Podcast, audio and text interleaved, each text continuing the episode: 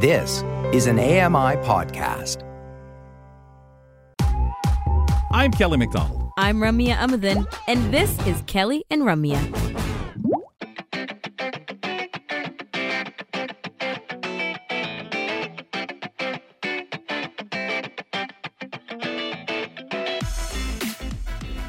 Welcome back to the program. It's Kelly and Company. Kelly McDonald here. Ramya Amuthan, she's at the home studio in Toronto. I'm here in London, Ontario. We appreciate wherever you are listening in around the world, maybe on TuneIn Radio or OO Tunes or Radio Player Canada. Awesome apps, I might add, in which to listen to AMI audio. We appreciate however you're doing it, you joining us. But remember, take in the show as well via the podcast. Simply subscribe using your favorite podcatcher, listen to the show in segment form, or the complete Kelly and Company podcast experience, available to you on your favorite podcast platform. As mentioned, Ramya Amuthan, and I'm Kelly McDonald. We have lots of talk of initiatives on today's show, Kels, and this next one is called Face Equality International. Face Equality International is an alliance of worldwide NGOs devoted to ensuring that the facial difference community can live freely without indignity or discrimination. And we're going to be speaking with Chief Executive Officer Phillida Swift to talk more about this organization and raise awareness about how people present themselves on Halloween as it's around the corner. Phillida, thank you for making some time on Kelly and Company. Thanks so much for having me. So, we want some background first off uh, on Face Equality International and why you got into this kind of work yourself. Sure. Um, so, yeah, Face Equality International is first and foremost an alliance. As you said, we have a membership of other not for profits. Some of the better known ones are the likes of Smile Train, um, who deliver cleft lip and palate surgeries around the world. Um, and we have all of our members working directly with the facial difference community. Sometimes people like to use the term disfigurement. They provide mm-hmm. um, perhaps surgical interventions versus what we do together is capacity build for them to campaign against discrimination, stigma, um, and to remove the barriers in life for people with facial differences. So it's particularly kind of pertinent to me because I myself have significant facial scarring, um, which I sustained in a car accident back in 2015. Um, so this is a cause that's really close to my heart. Okay. Well, that's really great. Thank you for sharing that with us. Now, let's talk about Halloween. As I said, it's around the corner and it can be a difficult holiday for people who identify as having a facial difference. Why is that? So, all too often, similarly to what we see on screen, like in Hollywood, is facial scarring, facial disfigurements are used as a device to invoke fear, to tell the viewer that we are not to be trusted. Um, and we so often see from masks to special effects makeup, um, lining the supermarket shelves at this time of year. And what's really hurtful for the community is that we are continuing to tell future generations, young people, that our faces are something to be feared. Um, and it's a false narrative. Um, it's it's ableist, it's faceist, as we would say, and it's it's dated and it shouldn't be done anymore. And it's having profoundly negative impacts on the community because we see this carries on into adult life. We see discrimination on a daily basis. We see bullying where people are compared to and taunted with characters and told, you look like the Joker, you look like Freddy Krueger. Mm. And these are all slurs that carry through into into real life.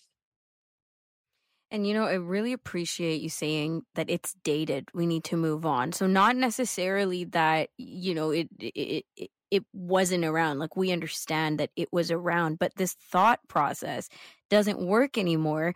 Um, and we have so much diversity to consider and be conscious of. So, as you said, there's all these villains in pop culture um, with scars or other kinds of facial differences that are portrayed this way that you're talking about in this negative, demeaning uh, way. Why are the writers, do you think, the Hollywood writers and others, so stuck on this kind of plot device and um, you know, you already mentioned how it affects audiences, but maybe let's talk about why that is that we're not moving away as as fluidly as we should be. Yeah, I guess it's a lazy visual cue, isn't it? And when we've kind of actively engaged with directors, producers, sometimes there's been a bit of kind of engagement.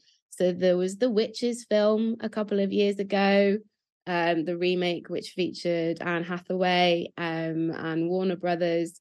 They both published, you know, public statements apologizing for replicating limb differences in the witches mm. um, because that caused great offense to the disability community. What they failed to recognize was that the witches also had alopecia and facial scarring. That wasn't really in any of the discourse around this. And I do think that sometimes there's a distinction between disability and facial difference. I think the world is hopefully waking up to realize you know, we want to see disabled people playing disabled roles. We don't want to see disabled people in those archaic kind of stereotyped roles on screen where they are right. othered, where they are less than.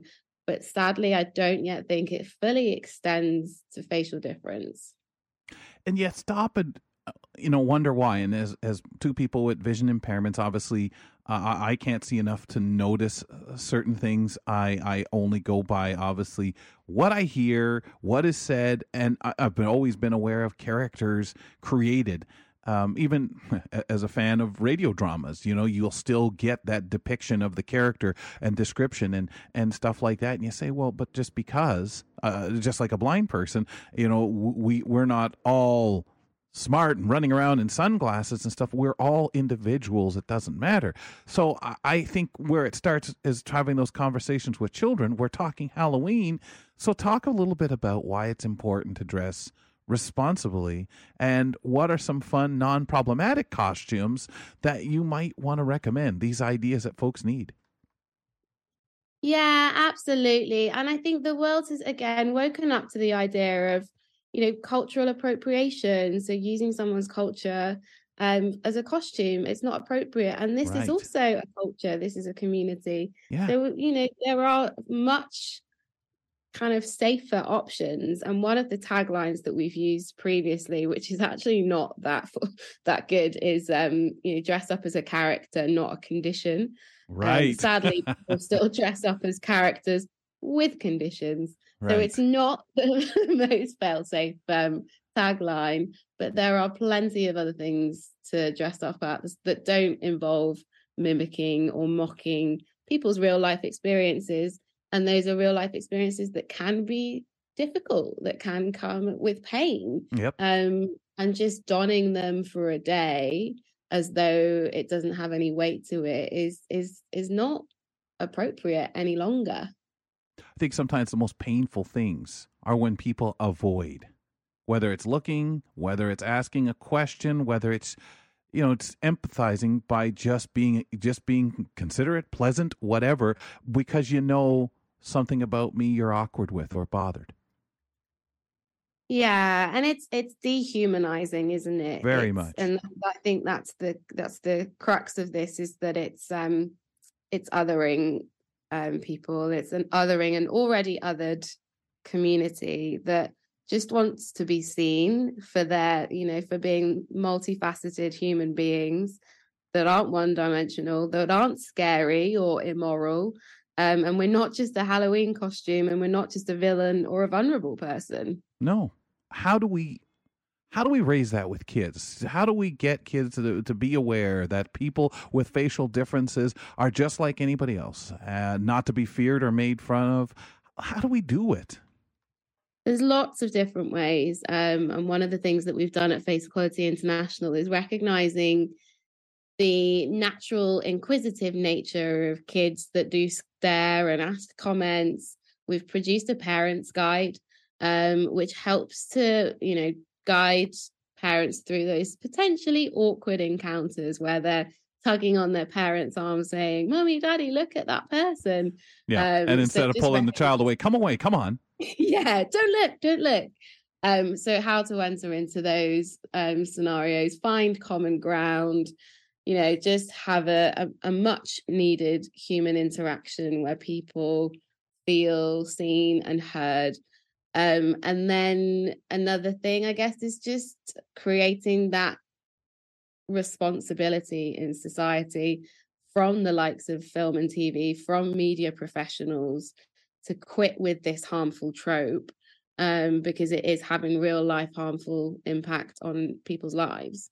How do you feel with social media? Sometimes I find people rather sit home, learn stuff in their own way, their own time, and social media has a plus side to there, but we also know there's a lot of nasty attacks on social media. Yeah, there's a lot of negativity, um, particularly for people with facial differences. We often see they'd rather not have a profile photo um, if they even are on social media at all. Um, and the types of abuse that is seen on a regular basis 90 i think it's 96% of people have seen some sort of meme um, or post that is mocking someone's appearance and mm. so often we see content stolen and misused for click farming kind of things like it's this person's birthday and no one's wished them a happy birthday and then it tracks through to some sort of click farming thing where they're generating wow. likes and funds that being said it's an incredible community and it's it's such a great place to meet people that you otherwise never would have met so often we meet people who without social media never would have met someone with that same condition with that same experience um, and i do not think that social platforms yet recognize the very again unique experiences of the facial difference community right yep. where the slurs that we see um, monster subhuman all of those things they're not picked up by algorithms. They're not picked up by even human moderators. It's a real mm. problem. It is a real problem but Phillida, this conversation is one of many great examples of um, becoming aware and becoming educated. So thank you for joining us today. And before we let you go where can we go to learn more about facial equality international course, yeah. So we are across all social platforms. We've actually just launched a campaign on TikTok, um, but we also have Twitter, Facebook, Instagram, um, and we try to make our content as accessible as possible. But please do always tell us to do better where we can. um, so we are at faceequalityinternational.org, and then our handles are Face Equality Int. So that's face equality I N T. Well, thank you. We're out of time, but there's so much more we could have talked about, and I hope we get you back on to chat more. Appreciate your time. Thank you so much for having me. Take care. We were speaking with Phillida Swift from Face Equality International, talking about uh, Halloween and how we can raise awareness of facial differences in Halloween and portraying things responsibly. In the second hour of the program, we'll flip through some quirky stories from around the globe with Grant Hardy on What in the World. But up next, to get our hour started, Bill Shackleton with the buzz.